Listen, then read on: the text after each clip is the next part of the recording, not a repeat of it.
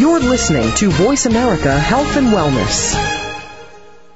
Good afternoon and welcome to One Hour at a Time. Recovery begins with education and host Mary Woods is here to educate individuals and families and provide support through the recovery process. Now here's your host, Mary Woods.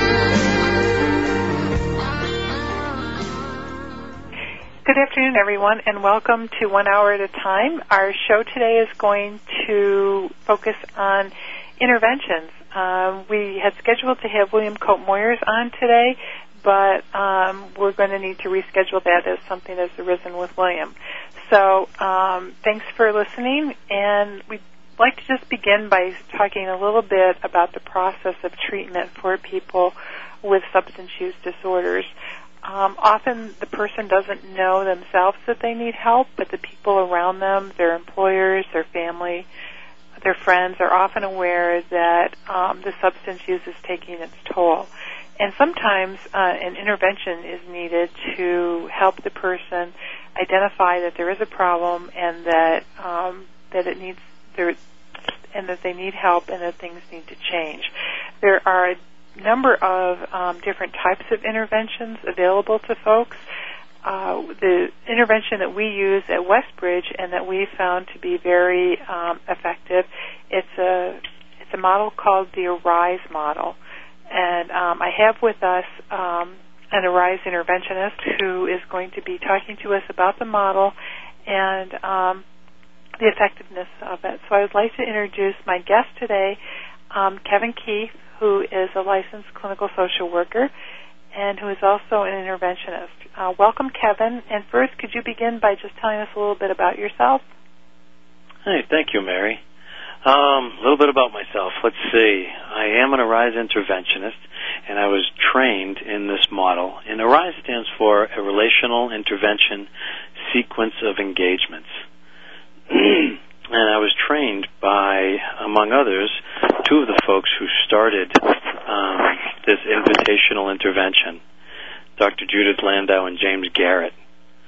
Um, let's see, that was about a year ago or so when I had met James and Judith, and they have been doing great work around the country in getting this method of intervention out to folks.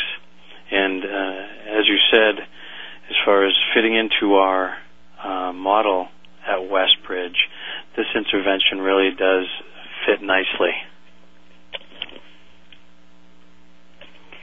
Um, as you said that this model was developed, um, can you tell me a little bit how this is different from um, the more traditional interventions where that um, we might see on television or that people might be used to? Oh, okay.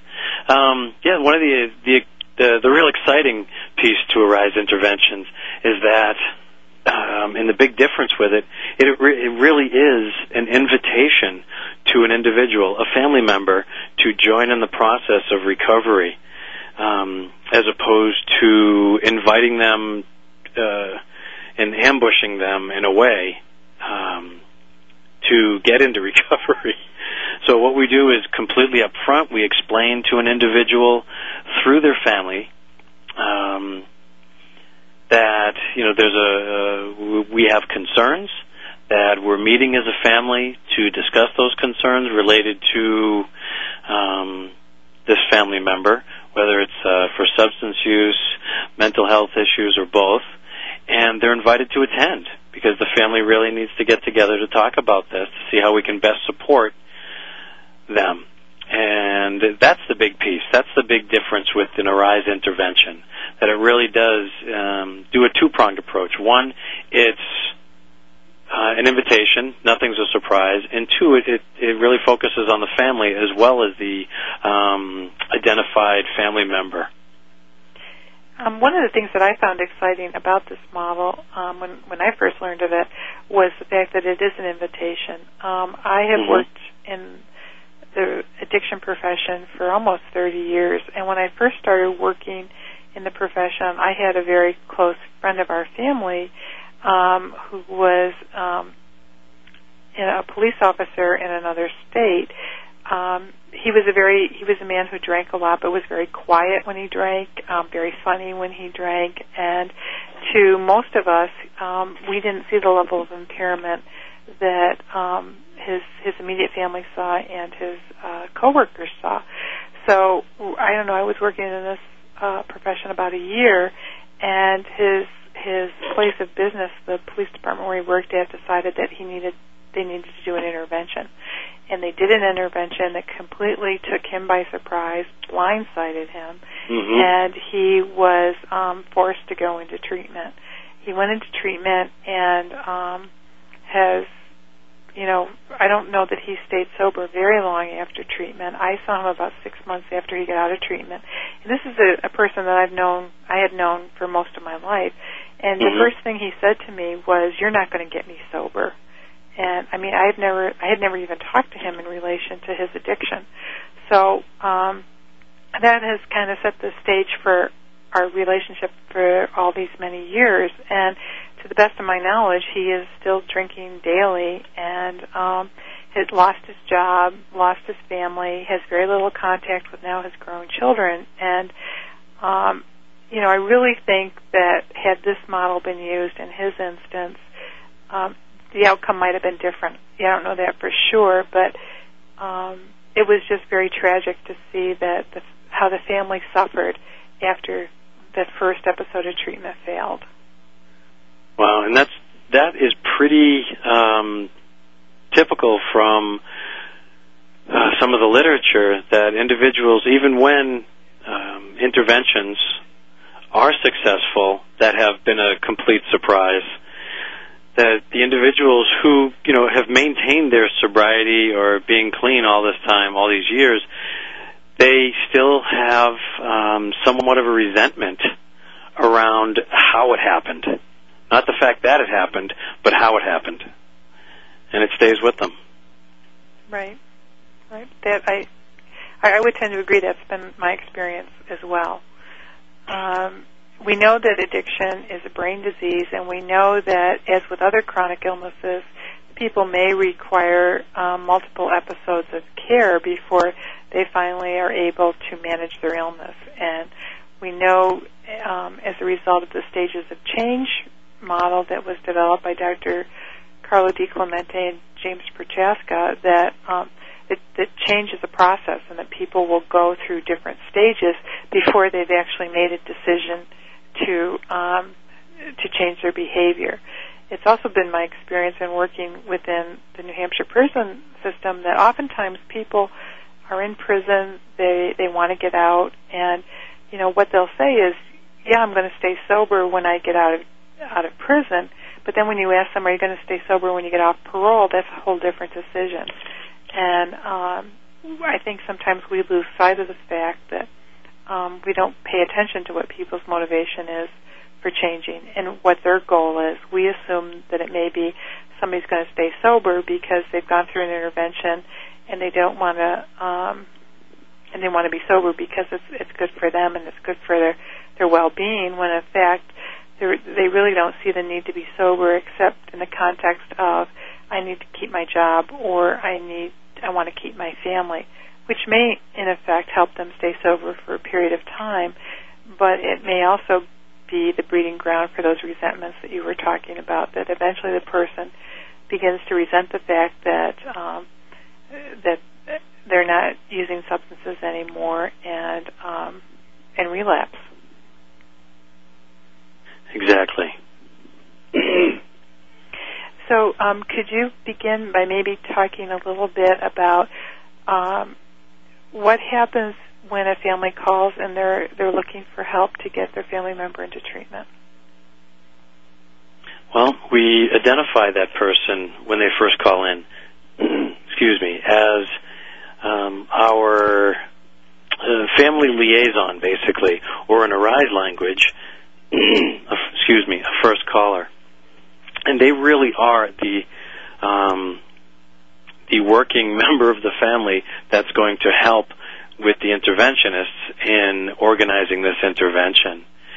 And this whole thing, this whole Arise intervention also is based and inspired by a belief in a family's inherent competence and resilience, and it's the strength of a family.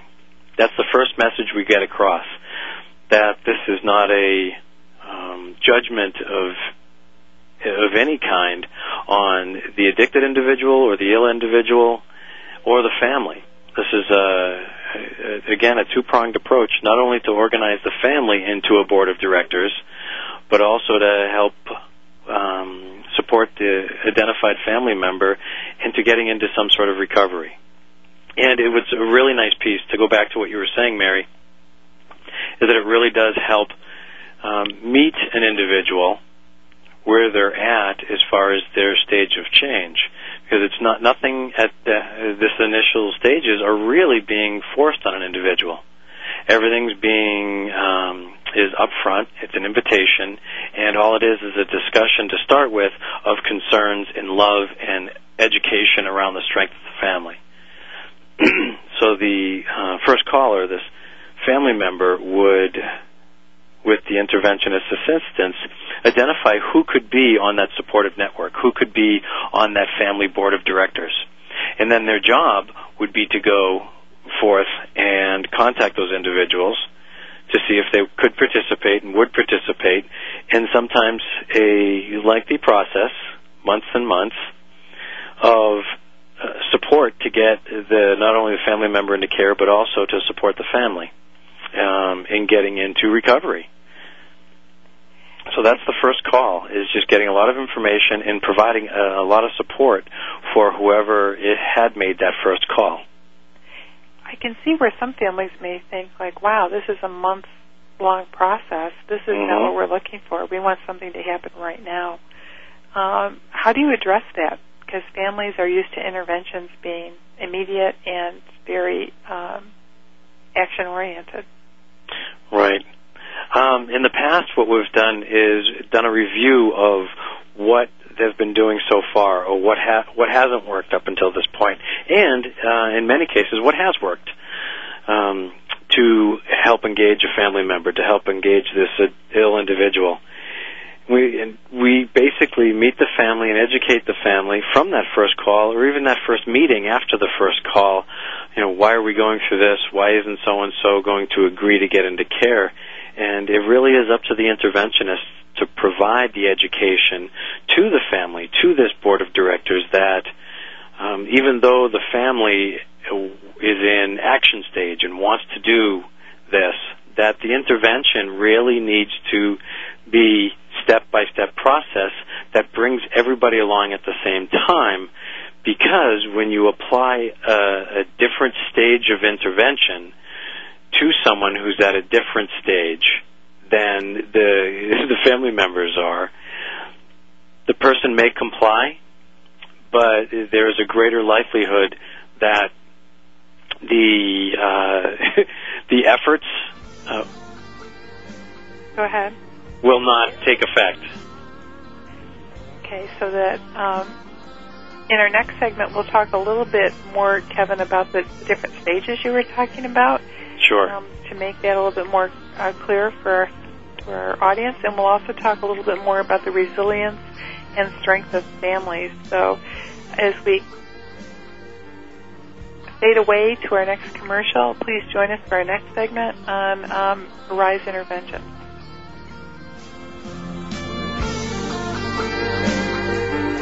You're listening to Voice America Health and Wellness.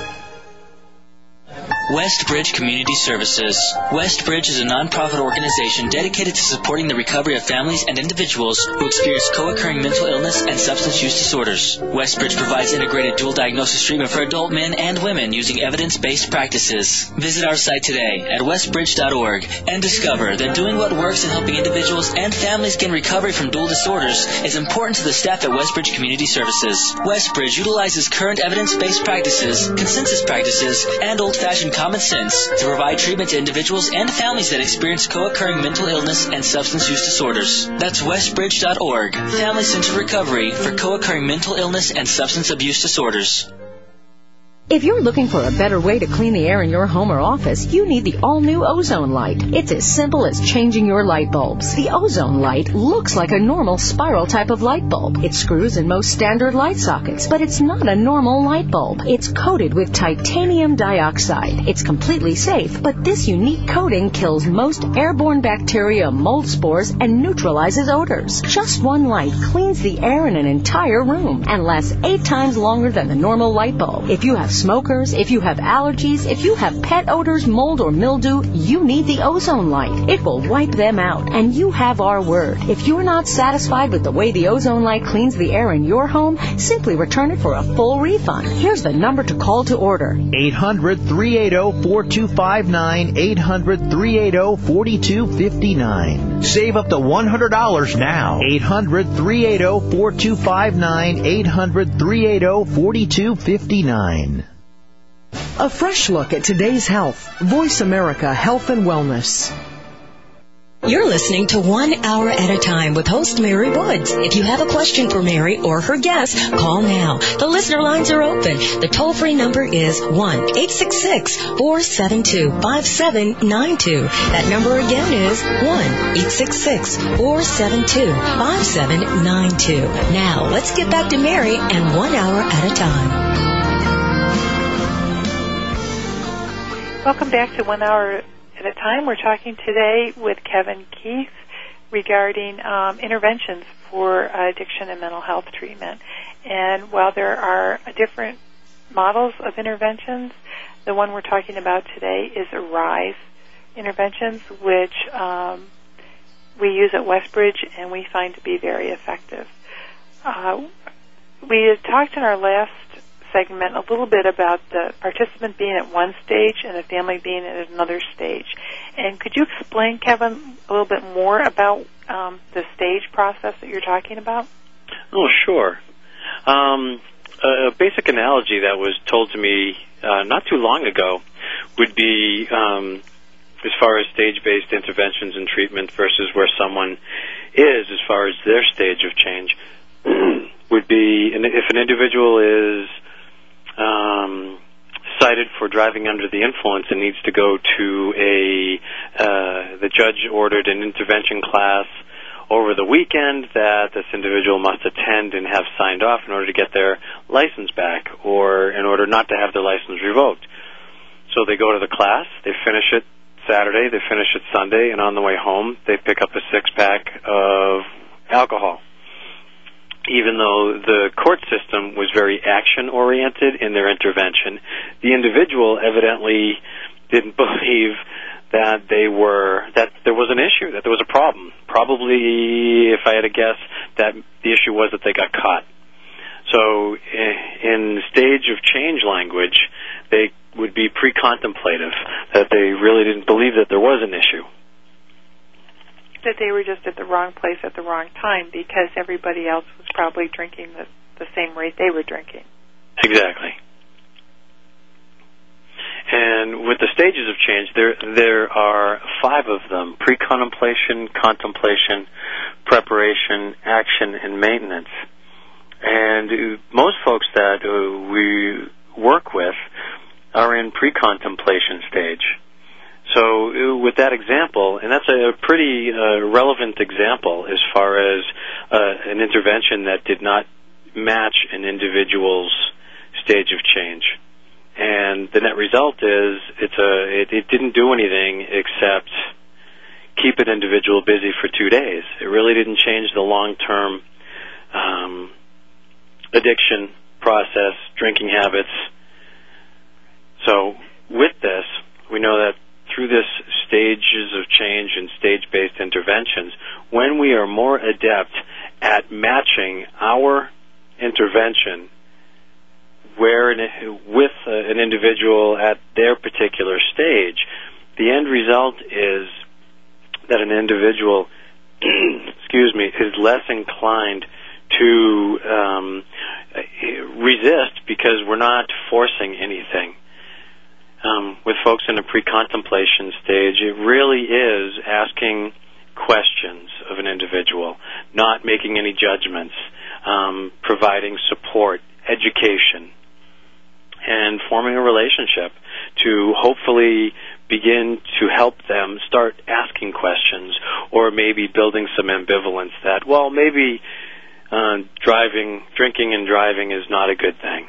Maybe uh, that ticket or being pulled over for a DUI, um, you know, maybe I have to start paying attention to this. So rather than forcing them into something, you, we engage them at their thinking process level, just in a conversation. So it, there's less resistance and there's more of relationship building, which can help us help that individual hopefully move into other stages of change and accepting other levels of care and treatment. Um, that brings to mind a couple of things for me. One is, is that when people are really pre-contemplative, they've really externalized the problem. I was in the wrong place at the wrong time. um, everyone else drinks the same as I do. I just got caught.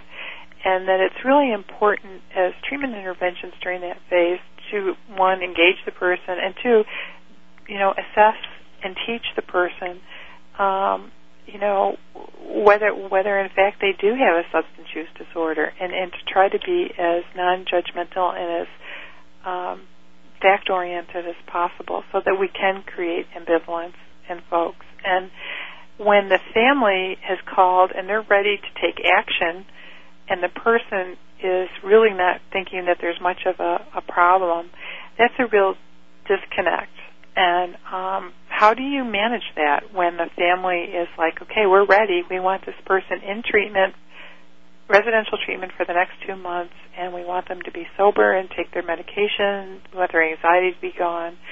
Um, how do you talk with families that are so action oriented and the and the family member isn't? Well, we we do talk with uh, families about this quite a bit, and we try and assure them that not only through our experience but also through the research that if we do, and we could, um, you know, families do have an option to uh, be very action oriented in their intervention, but they came to us for a specific reason, and our experience, our practice, and research shows that when we work with individuals by meeting them at their stage of change, the likelihood of not only maintaining a relationship with them, but also supporting them through stages of change and treatment and levels of sobriety is greater than if you force an intervention on them. Um, there are many uh, options for families to take right away, even without an interventionist. I know um, just this morning a woman discussed with me the possibilities of um, looking at uh, guardianship over her adult son based on some of the issues of addiction that we've already spoken about. And it is an option. It's very action oriented. The family feels good about doing that, that it is an option, that they could petition the court for guardianship. They can call the police to do a wellness check if they really do fear for someone's well-being. So what it comes down to is safety. Safety is the number one concern, and if that is the case, then yes, um, we can contact law enforcement to do a wellness check on somebody.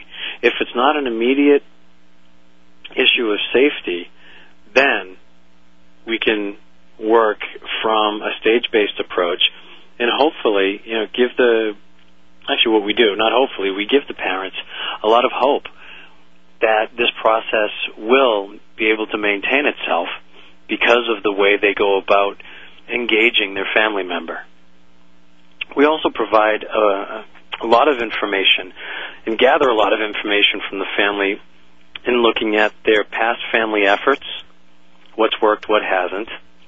And we also look at the family, and not only this generation, but prior generations, to help give the family some information about how generationally the some of the coping patterns, some of the communication patterns, some of the genetics in the family have been passed down not only from parent to child, but also looking back at grandparents, great grandparents, great great grandparents. And in many cases, there are wars involved that people have survived. There have been emigrations, immigrations that people have survived. And what we do pass on is not only hope, a message of hope, but also a message of strength. We, uh, many families don't understand or don't realize that how strong and how many skills and strengths that the current generation, the people that are alive today, have. And we do what we call a genogram to help identify, you know, a family tree, relationships, but also strengths and skills that have been passed on from generation to generation. As well as, in many cases, there may have been addiction up the family tree, which has been passed down from generation to generation. And out of a strength, this model um, the Arise method sees, in some ways, um, an addiction as a way of keeping the family together through trauma. Because, as uh, many uh, statistics and research shows, that an addicted individual has a high degree of contact with family members, daily contact with family members, more so than the general non-addicted population. So the Arise method, um, Judith and Jim really wanted to turn um, that uh, thought on its ear and show people that there are a lot of strengths, there are a lot of skills, and that the family really is a tool for hope and recovery. Um, the, the Arise model is very encouraging because we do know that addiction is a brain disease. It's also mm-hmm. a family disease, and oftentimes families are scapegoated in the disease treatment process.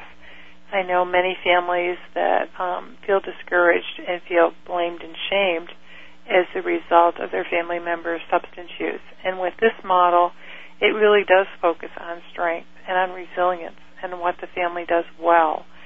And um, it just leaves everybody feeling better about what's going on and feeling like that they aren't being controlled by the addiction or the substance abuse anymore, that they do have choices and that everyone has a choice, including the um, the person with the substance use disorder. Um, I think that uh, you know families are able to intervene earlier using this model. They're able to um, sustain their own um, mental health and and uh, part of the model, I believe, is also each family member has work to do in addition to the um, the affected person, the identified patient. Is that correct? That is correct. That is correct. That's what we've found time and time again. So that the family members not only contract to be on the board of directors for the individual, they also contract for their own health. Absolutely. And there's, there's no judgment or blaming at all in this. Um, as we go into our next break, um, we will return talking about interventions and the ARISE model. Thank you. You're listening to Voice America Health and Wellness. Westbridge Community Services.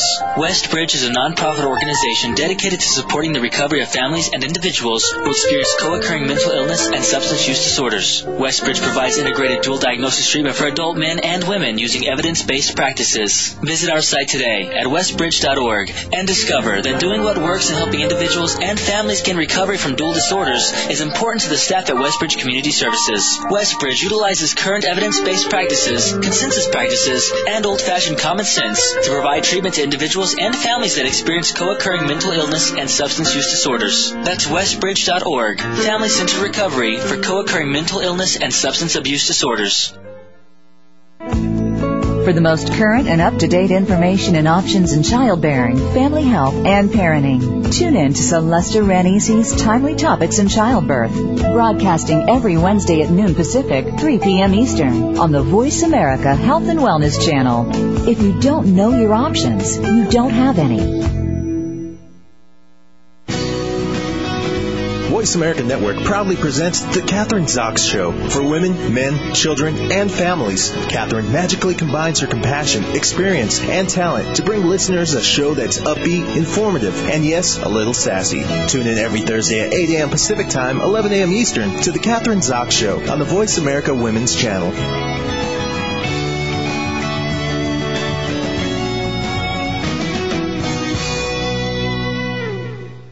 Your life, your health, your network. This is Voice America Health and Wellness. You're listening to One Hour at a Time with host Mary Woods. If you have a question for Mary or her guests, call now. The listener lines are open. The toll free number is 1-866-472-5792. That number again is 1-866-472-5792. Now, let's get back to Mary and One Hour at a Time.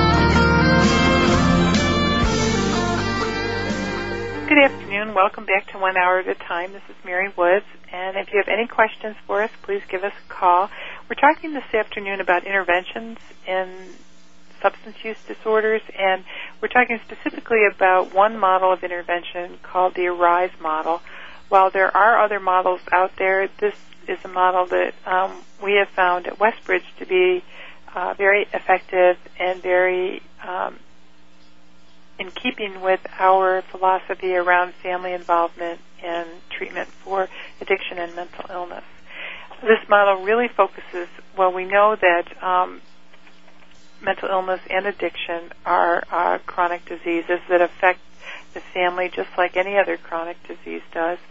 Uh, this model enables the family to build on their strengths and um, utilize the resiliency that they have also offers each family member an opportunity to work on their own wellness, and the focus is just not entirely on the identified um, person with the uh, the addiction.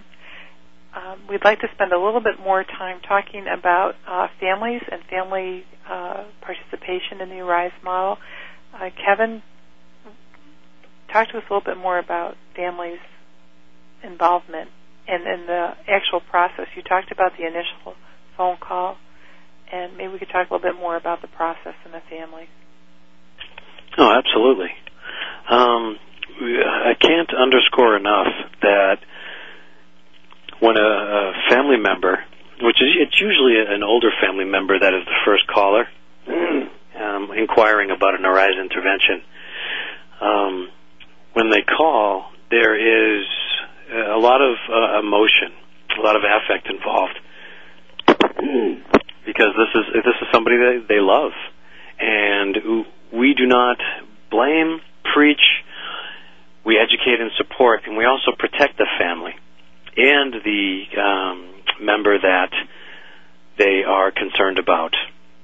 This is a time of crisis in the family, and the family needs uh, the concerted efforts of skilled professionals to take care of them during this process and to provide the support and encouragement. And part of Arise Interventions, uh, a big piece of Arise Interventions, is really underlining, highlighting the family strengths. Not only as a people, everybody, this is what we tell and work with families on. We let people know that, you know, genetically, we are alive today based on the strengths of our ancestors. So everybody on this planet today has survived through strengths their families have survived through strength, through generations and generations and generations. When we do a family tree, a genogram, not only of the the people in someone's family, but also um, time-wise, what were some of the traumas in their lives? In a recent intervention that uh, we completed, an individual had lived their family in recent generations, grandfather included, um, had gone through, actually, if we go to great grandfather, had emigrated uh, due to a famine in Ireland. Uh, grandfather was in was a Marine in the war, uh, World War II, I believe, and uh, father Vietnam era, and current family. excuse me. Um, I believe a family member was serving in Iraq. So going back, these this family had to be very strong, not only for uh, surviving, whoever did survive a famine and an emigration to the United States, but survived so well that they were able to build generation and generation and generation in a new country. So that family member not only was able to do that, but passed on strengths and skills to the next generation where they were able to survive a war. And the next generation, probably they had to survive another war. And provided uh, not only for their families, but experience, education, and a, a family life and structure through all of these changes and traumas down to today's current generation. Unfortunately, over the years, what we've seen um, along, along with these strengths, and it's because of these strengths that some of these maladaptive coping patterns uh, were able to set in to a family. Um, a lot of times we find that these um, substance, the substance use starts and continues post trauma, post war. Uh, it starts during the trauma, during the war, and continues on. For the next generation, that may be seen as just a, normal way of life, whether it's social drinking, whether it's uh, culturally seen as appropriate, not just in a family, but then behaviors are born and passed on from generation to generation, where uh, there may have been a genetic um, susceptibility now becomes a behavioral behavioral excuse me susceptibility, and that gets passed on with the strength. As a strength as a coping skill to keep that family unit intact, it's actually passed on as a strength from generation to generation, even though now we know it's an illness that if it becomes an addiction, it truly is an illness, and now it becomes a liability in the family. So the goal here is not only to educate, but also to help the the individual with the illness. In this case, if we're talking about an addiction, to stop it at this generation, and there really is an ability to help stop it at this generation, and that's where the hope comes in. And that's where the support uh, for the entire family comes in, not just for um, the identified family member. When we talk about um, addiction in families, we often talk about um, enabling and codependency. And I'm just wondering, with the Arise model, when it's strength based and resiliency based, how how do you reconcile enabling or codependency in this model? this is this is where um, a the the model uh, within the Arise model we call the the network the support team a uh, board of directors which the family the family member who um, we'd all like to see in recovery they're a part of. There's an old saying called "one on one, the addiction always wins." And what that means, uh, you- if there's an individual who's living on the streets, the research is showing that um, you know upwards of you know 64 percent of some of these folks who are addicted are having daily contact, telephone contact with one or more parent. In in a family unit where there's uncles, aunts, um, grandparents, siblings, someone's having contact. Someone is uh, being either called or um, or uh, you know uh, by happenstance seen on the street and cornered uh, you know come on mom come on dad come on sis just give me five dollars i need some smokes or i need some you know i'm a little hungry i'm a little this. And you know what's five dollars going to hurt? And sometimes the fam the other family members don't hear about this. And uh, what we're trying to do in this model is not to say, okay, this uh, the family can't provide, you know, 100% of this individual supports with nothing expected of them um, as far as them taking steps or uh, even looking at their own recovery. Well, using that example, um, you know, the families decided that the person, you know, continues to use substances, they can't Yep. live at home anymore, they end up on the street. Then how does the family deal with um, that situation when the when they're approached for five dollars or ten dollars or This is where the board of directors comes in. It, this is a great example. The, the board of directors is perfect for this. Rather than being isolated, the, um, and this has worked. Um, this this worked in a um, last year with um, some a family we were working with.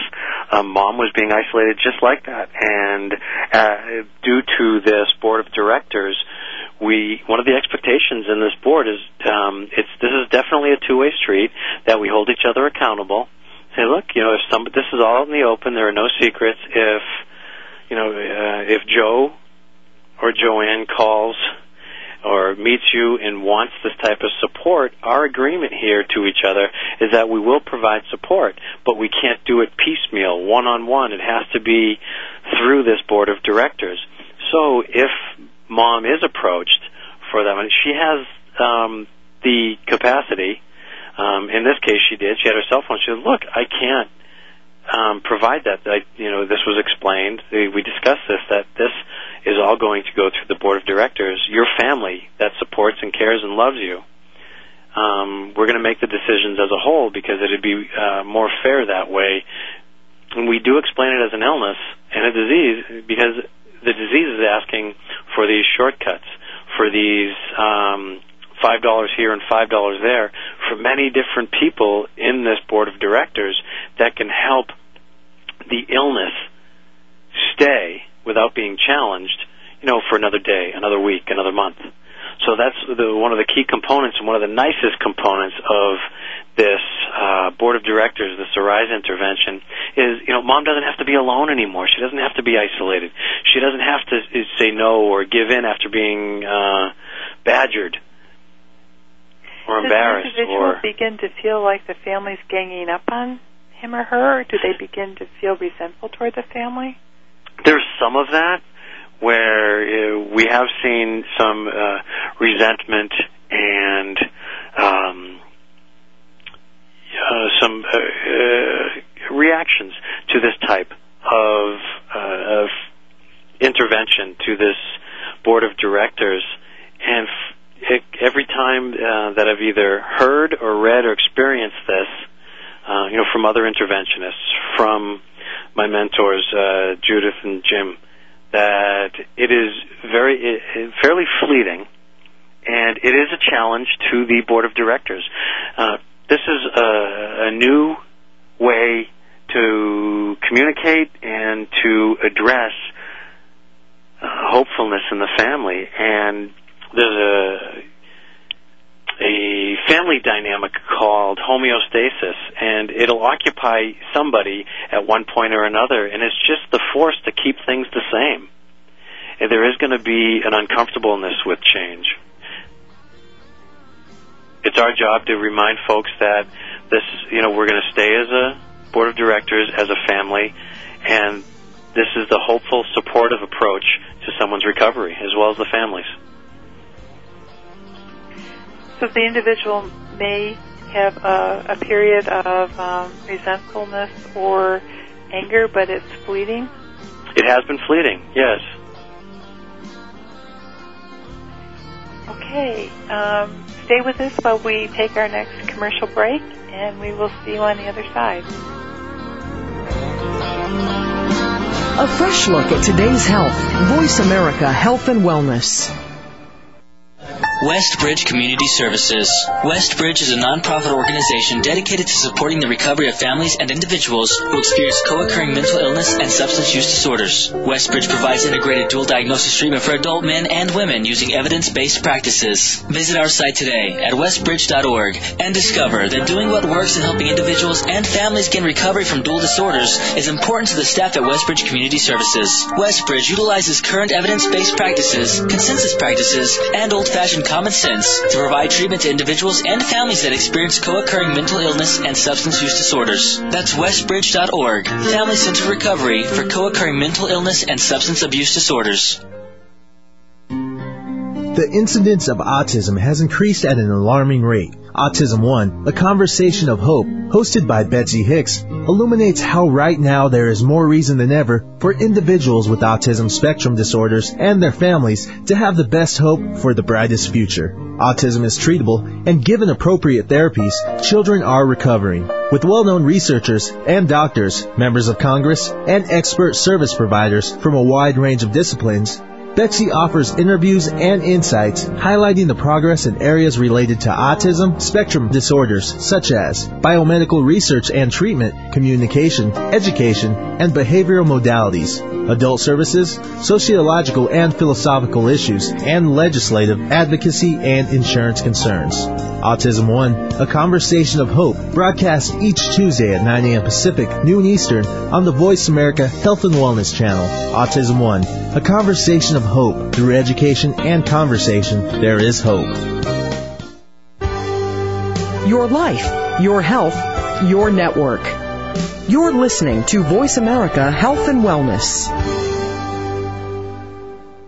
You're listening to One Hour at a Time with host Mary Woods. If you have a question for Mary or her guest, call now. The listener lines are open. The toll free number is 1-866-472-5792. That number again is 1-866-472-5792. Now, let's get back to Mary and One Hour at a Time. Good afternoon, everybody, and welcome back to One Hour at a Time. Today we're talking about the ARISE intervention model. Um, interventions are often needed to uh, facilitate people entering into a treatment process, and um, it, it certainly is recommended that you find an interventionist that you can communicate with, you can collaborate with, and that listens to to what your needs are and needs of your family. There's there's no one right way to get into treatment um, there are different levels of treatment from, you know, outpatient to intensive outpatient to residential to, um, you know, halfway houses to three quarter way houses. And people may find different levels of treatment to be more palatable than others. So when you're looking at uh, doing an intervention with your family, try to talk with people who are willing to give you options. Um, and with the Arise model, we start with the um, with a with a lesser level of care, less intensity of care, and then work our way up to the more intense level of care, trying to really meet the person where they're at to begin to engage them in the treatment process. Because oftentimes um, the person's use of substances, there are benefits to it as well as consequences. And in the early stages of uh, treatment, we're really trying to help people to focus more on the consequences and to really understand what the benefits are so then we can provide treatment interventions that will, um, help make the benefits be less beneficial and the consequences have more uh, effect as well. So, in talking about the ARISE model, we were talking uh, in our last segment about the family becoming a board of directors and being able to work together um, very much in concert with the individual. There are no surprises. The individual is invited to all the meetings and is invited to be part of the process. If the person declines, the the family continues to meet and develop a strategy for their own health as well as um, to engage their family member in treatment. Uh, we would like to talk a little bit in our last segment about um, the other phases of the ARISE intervention. So, Kevin, you talked about the initial first um, call, first call. And, and, what the family member needs to do in order to get the board of directors together. What's the next phase? Well, let me, if I can, I'd like to backtrack and just uh, cite some um, research that uh, really underscores why the family is so important in this. If I could. You certainly can. Go right ahead. Thank you. Um, one of the things that uh, we learned during um, Arise training as being interventionists, uh, we were introduced to some more research on some of the not only strengths of families, but also some specific research related to um, substance abusing population and how much contact they have with their families of origin. And um, let's see, Stanton and Shadish, they found that 26 of 28 reports indicate uh, drug addicts are in regular contact with one or more parent. Here, and the statistics just become more uh, exciting as far as uh, family work. Vaillant found that 90% of 22 year olds um, in New York who were narcotic addicts, um, when they were returning from treatment, they lived with their mother if their mother was alive. That's 90%. Um, wow. Stanton found that 86% of 25 to 30 year olds who were addicted to opioids saw one or both parents face to face at least weekly. That's not what we typically think of, or that's not most of our um, impressions of people who are in the throes of their addiction. We think of them as being disenfranchised from their family and having very little contact with the family. Oh, not at all. Um, it, I know it sounds counterintuitive, and when uh, we relayed this at a recent conference, um, down Cape Cod, uh, the participants in that conference had the same reaction that the information and the statistics are counterintuitive than what you'd think. But the statistics out there right now is that you know 90% of folks who are abusing substances are not in treatment or self-help. So those aren't the folks that you'd see. Yes, good point. It is. Um, there's also uh, the, it, internationally um, folks who are abusing drugs that are living with parents in Italy, 80%. England, 62%. In Thailand, 80%. In Puerto Rico, 67%. Uh, the statistics are unbelievable of how much contact and support a family has, um, and how much contact they have with uh, an ill family member. Uh, a non-addicted family, non-addicted adults in this country, in the United States, um, it's only 9% of the non-addicted population has daily con- daily telephone contact with one or more parent. For folks who are addicted to heroin, 64% of them have daily telephone contact. Uh, polysubstance abuse, uh, for that population of folks, 51% of the folks who um, are uh, using many substances or more than one substance have daily telephone contact with one or more parent. And that research was done by Purcell and Lamont. It's just it's phenomenal how much uh, the more we get um, good information, good quality statistics and information, that it's really supporting the work that we know is working. And specifically, now to answer your question um, around the three levels of an Arise intervention, the the first call really is uh, the coaching phase. That's what I, that's what we do with uh, the person that we're talking with on the phone. We're getting a lot of information from them about their family and about their family member but uh, we're addressing their initial concerns, questions, presenting problem, um, and we might be reframing um, some of their action-oriented goals at the moment, and provide them with the information to support that. Um, we do uh, an initial genogram, get a sketch of the family history, uh, substance use history, any treatment history, things that have worked, things that haven't. We definitely assess for safety um, because, that, again, that's going to be a priority. Um, we look at prior family efforts, who's been involved, and we explain the ARISE model and method.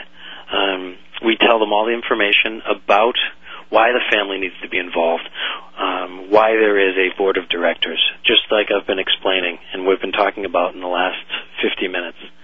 Um, we move on from there. We obtain a commitment to proceed if they do want to proceed, and we both have homework. As an interventionist, we work with them over the intervening week or couple weeks to help them get this board of directors together and um, how to approach their family member and inviting them to this first meeting when it has been arranged. Um, so we make the plans to invite this network of folks and we conduct a first meeting. And it usually is in the person's uh, community where they're living. At the first meeting, uh, 60% of the time, uh, the participants actually agree to go into care before the family meets, before this first meeting. And whether it's because um, you know the secret's out of the bag with everybody, and they just understand that you know, okay, there is a problem, and they get a chance to work themselves through stages, some stages of change from you know pre-contemplation to a contemplation, some ambivalence, and agreeing to go into some level of care, and we see that as a success. That really does help the family unit help that individual get into recovery. Even if the individual is in care, has left, and is in treatment somewhere. Um, this first meeting still happens because our second prong of this two prong approach is to get the family unit into recovery as well and to have them on the same page as the same team so no one can be isolated anymore and it helps protect them because the system and wellness will be challenged. So is this the same as tough love? No. Nope, not yet at least. how does how is this different? Than what we traditionally think of as tough love? Uh, the big difference is that there is a overarching support and message of love and support for the family member, and that comes from everybody. Um, not only the interventionist, but also the family members, because we're there to support and care for an individual. Kevin, if our listeners want to learn more about Arise interventions, how can they contact you? You can contact me at Westbridge Community Services at westbridge.org or at our 800 number, 800 889 7871. So, if any of you out there are thinking about um, have a family member that you would like to get into treatment, please consider this model, the Arise Intervention Model. Have a great week. We appreciate you joining us today for one hour at a time. Successful recovery from a substance abuse problem or mental illness depends on education and support of loved ones. Thank you for being that support system. Be sure to tune in next week for another hour of education and compassion, one hour at a time. We'll see you next week.